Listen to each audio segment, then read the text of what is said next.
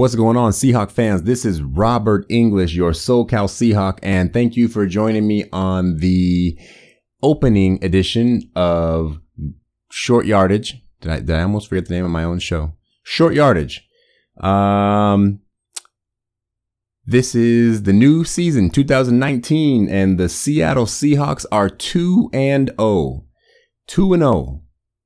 Who would have guessed that our Seahawks would be 2 and 0 uh, going into the third week of the season. And to be completely honest, um, things are looking pretty good. Things are certainly not looking down uh, when you consider where we are as a team and what we have ahead of us. Um, uh, things are th- th- things look things look pretty positive. Things look pretty positive. We've come out of the first two weeks of the season um, fairly healthy, and um, and you know with the schedule looking favorable um th- th- this could be this could be a big deal. But it's been a long off season. There's been a lot of changes um you know and uh from from rules to rosters and everything else. Um but we're back. Football is finally back and so am i. And um how about these Seattle Seahawks um, in two weeks, we've uh, played two games that were closely contested. Um, call them hard fought, uh, but coming out with the W when it's all said and done. Um, and you you're not gonna you're not gonna get mad at that. Um, you know, one of the uh, one of the old adages is that there's there's no extra points for style, right? You don't get any extra points for doing it for doing it cute. Um, and for the first two weeks of this season, the Seahawks have managed to win two um, ugly games. Uh, there was a lot of there was a lot of mistakes, a lot of uh, uh, things that we had to overcome, but did nonetheless, and uh, came out the victor in uh, in two games. One on one at home at the Clink, and the other on the road in Pittsburgh, which was this past Sunday, where we have not won in some time. As a matter of fact, if I'm not mistaken, we've been shut out the previous two times that we've been to Pittsburgh. Um, so apparently Heinz Field is no good for us. Um, but we came out of there uh, on top um, uh, on Sunday. Uh, just to recap a bit, uh, the previous week, week one against Cincinnati at the Clink, um, we had um, a, a, showing that was certainly, um, you know, left left a lot to be desired. Um, from missed assignments and poor, poor, uh, poor play by the offensive line, uh, which is something that we are still going to have to uh, address. Um, Russell Wilson was running around for his life in that game. Um, uh, the running game was very reminiscent of a particular playoff game uh, that I don't want to talk about. Last season's Dallas playoff game, but um, you know, we, we did what we had to do to win. We did what we had to do to win. Unfortunately, we let Andy Dalton look like, uh, he was a superstar throwing for 400 yards against our defense. Uh, but, you know, I have to try to remember to be objective. This is not the Legion of Boom. So every once in a while, you're going to get somebody to throw for 400 yards on you. Um, you know, would like to, I'd like to have it be somebody other than Andy Dalton, you know, somebody who's a little more about that life, I'd say. But, um, you know, again, when it comes down to it, we won the game. Jadeveon Clowney, recent pickup. Um, welcome to Seattle, Jadeveon Clowney. He has come out and been a force for this defense. Um, and I said before, before the, before game one, Jadeveon Clowney is going to be a force because he's Jadeveon Clowney. But even if he's not making the play, him being on the field, simply being on the field, uh, is going to be a big deal because the offense has to account for him. That you have to. You can't not account for Jadeveon Clowney or he'll he'll he'll destroy you. Your, he'll destroy you. Um, and that's happened. And he's in a and Jadeveon has been and is in a system now that he's never been in before, where he's on a rotation.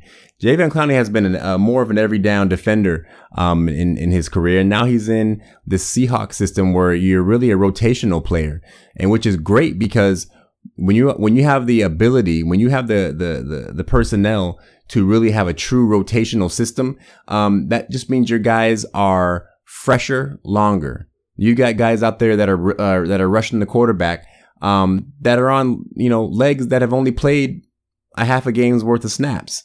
Um, so that's going to bode well for us. And then uh, Ziggy Ansah, when he gets back, um, this is going to be a uh, a defense to be reckoned with. How about that game on Sunday though against uh, the Steelers? Um, the defense played well. Um, held uh, Ben Roethlisberger to I think like 30 yards passing or something like that. It was it was uh, it was a very uh, pedestrian effort by Roethlisberger. Now Roethlisberger didn't end up going out of the game with a with an elbow injury, um, and it looks like he's out for the season. Um, but the young the young quarterback came in and um, Mason Rudolph uh, came in there and um, you know really kept Pittsburgh in the game. Um, you know they they weren't able to pull it off in the end, but he came out there and um, you know held his own. He he did he did not look like the job was too big for him. He stepped up to the plate, uh, made some great throws, scored some points. Um, I, I, was actually quite worried at one point, you know, like, are we going to have this opportunity to, um, take advantage, uh, of, of a, you know, a young quarterback who has, has no field time in the, in the NFL. And are we going to waste this opportunity to, to, to get a two game jump on the rest of the league? Um, but, uh, lo and behold, uh, we, we, we came out of it on top. Uh, the running game finally showed up. Um, Chris Carson and Rashad Penny uh, have been great and not so great uh, throughout these first two weeks. Um,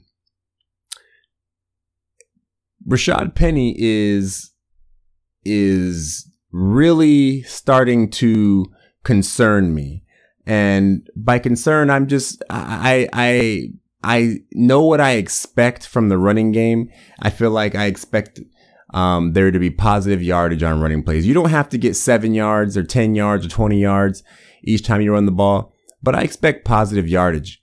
Um, the offensive line has shown that it is at least a good enough blocking, run blocking offensive line for Chris Carson to go out there and get positive yardage. Chris Carson rarely takes negative plays. That doesn't seem to be the case when Rashad Penny is back there. I feel like Rashad Penny takes a lot of negative plays.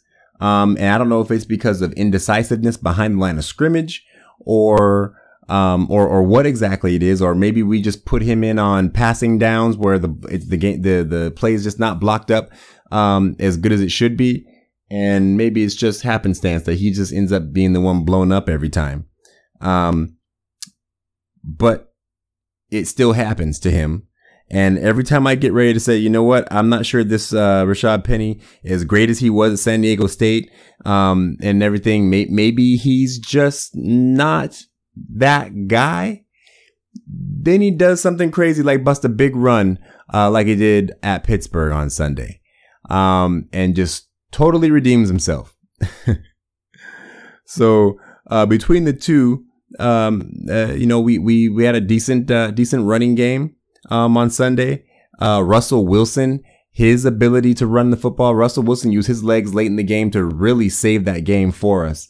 Um, um, but the, you know, one way or another, the running game worked out. However, the passing game was big in Pittsburgh. Um, 35 passing attempts. Uh, that, that, that's, that's quite a bit for a Seahawks offense. Um, Tyler Lockett got into the game this week. Uh, only two targets last week.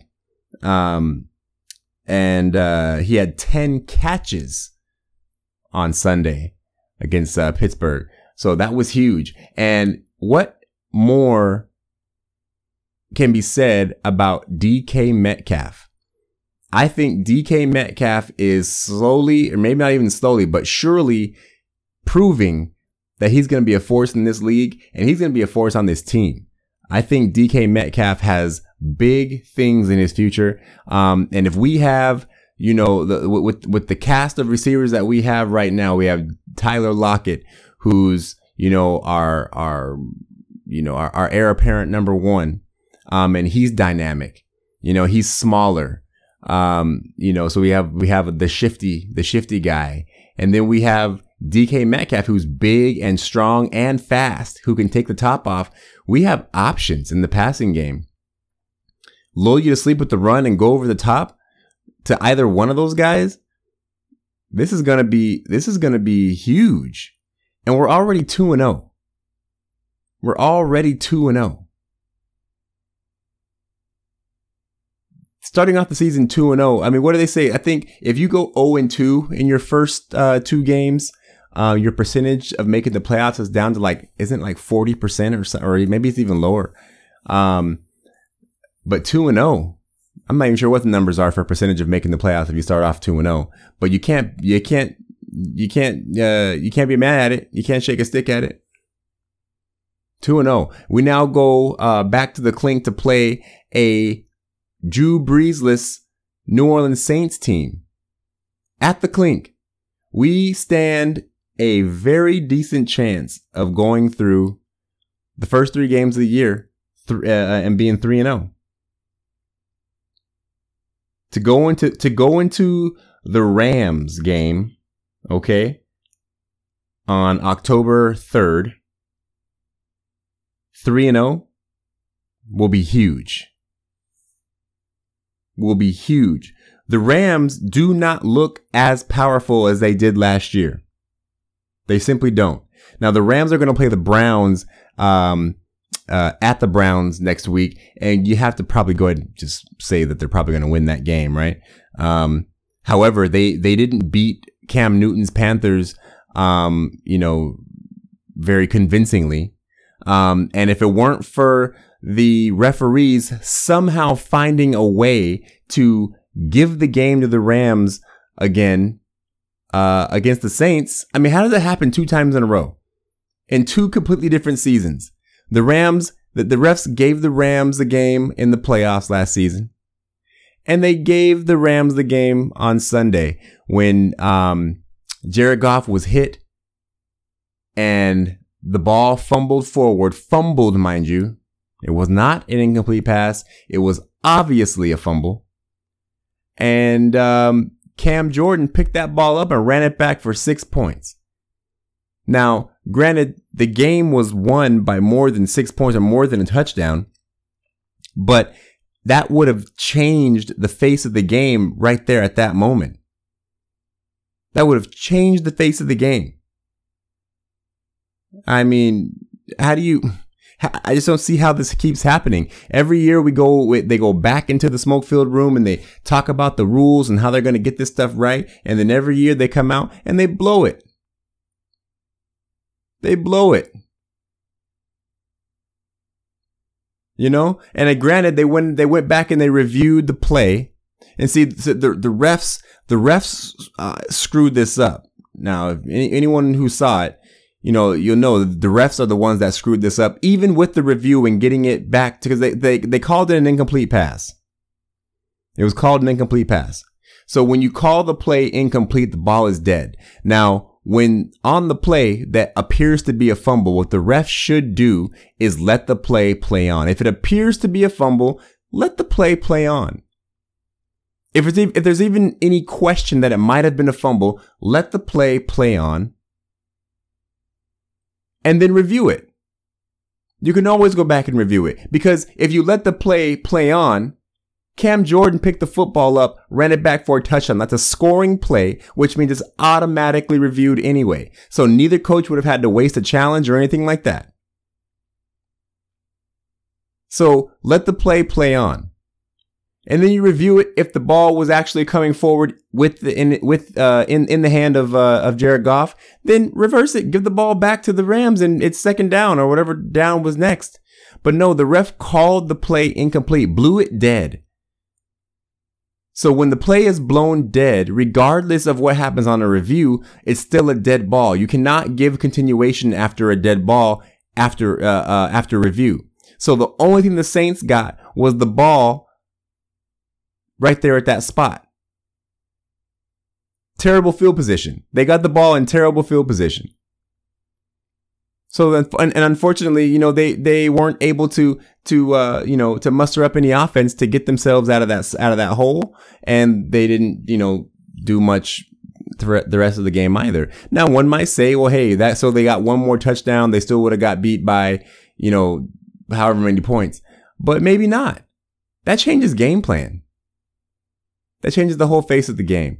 So anyway, the Rams are 2 and 0. Uh, the Seahawks are 2 and 0. And lest we not forget, the San Francisco 49ers are 2 and 0. The San, let me say that again. The San Francisco 49ers are 2 and 0. And not only are they 2 and 0, but the team that we just barely squeaked by in week 1, the 49ers made easy work of the Cincinnati Bengals. Easy work. It wasn't even a game. It wasn't even close, really. It wasn't close. So that kind of, that, that begs the question. Okay, what's what's going on in the NFC West? And frankly, is the NFC West the best division in football? The NFC West is by by a, a, a, large number has more wins than any other division in football. Six one and one. Six one and one. Right now, the NFC West is the best. So in some ways that makes you feel good that your team is undefeated in the best division in football. Now we haven't played each other yet. That's coming. It kind of gives you a little bit of, uh, a uh, little bit of, you know, understanding if your team doesn't make the playoffs or your team doesn't have the year you wanted to have and you say, Hey, well, hey, we play in the best division in football, but should we win some games? That's a, that's a lot to stand on. That's we we can we can uh we can tip our cap to that. We can we can toot our horn to that. So the NFC West right now is the NFL's best. And we'll see how long that keeps going. We got the Saints next week. And then we got the Rams. That's the game right there. The Rams, I was saying before the season started that for the Seahawks, who were the assumed second best team in the division, uh, right after the Rams, and I even, might even say 1A and 1B rather than 1 and 2. Um, but, uh, the division was going to come down to the series between the Seahawks and the Rams. But the 49ers have entered the conversation, at least until, you know, next week at least until week three. Give them week four. You know, the first quarter of the season is really when you start making decisions about who somebody is and what they're going to be, what their potential is. And, um, so you got to, you got to give them that, you got to give them that much time. But the NFC West, the 49ers, I can't believe it. Hey, this is just the first show of many this season I got a little bit of a late start, so I'm mashing up week one and week two into one show. But moving forward, we will do these shows weekly.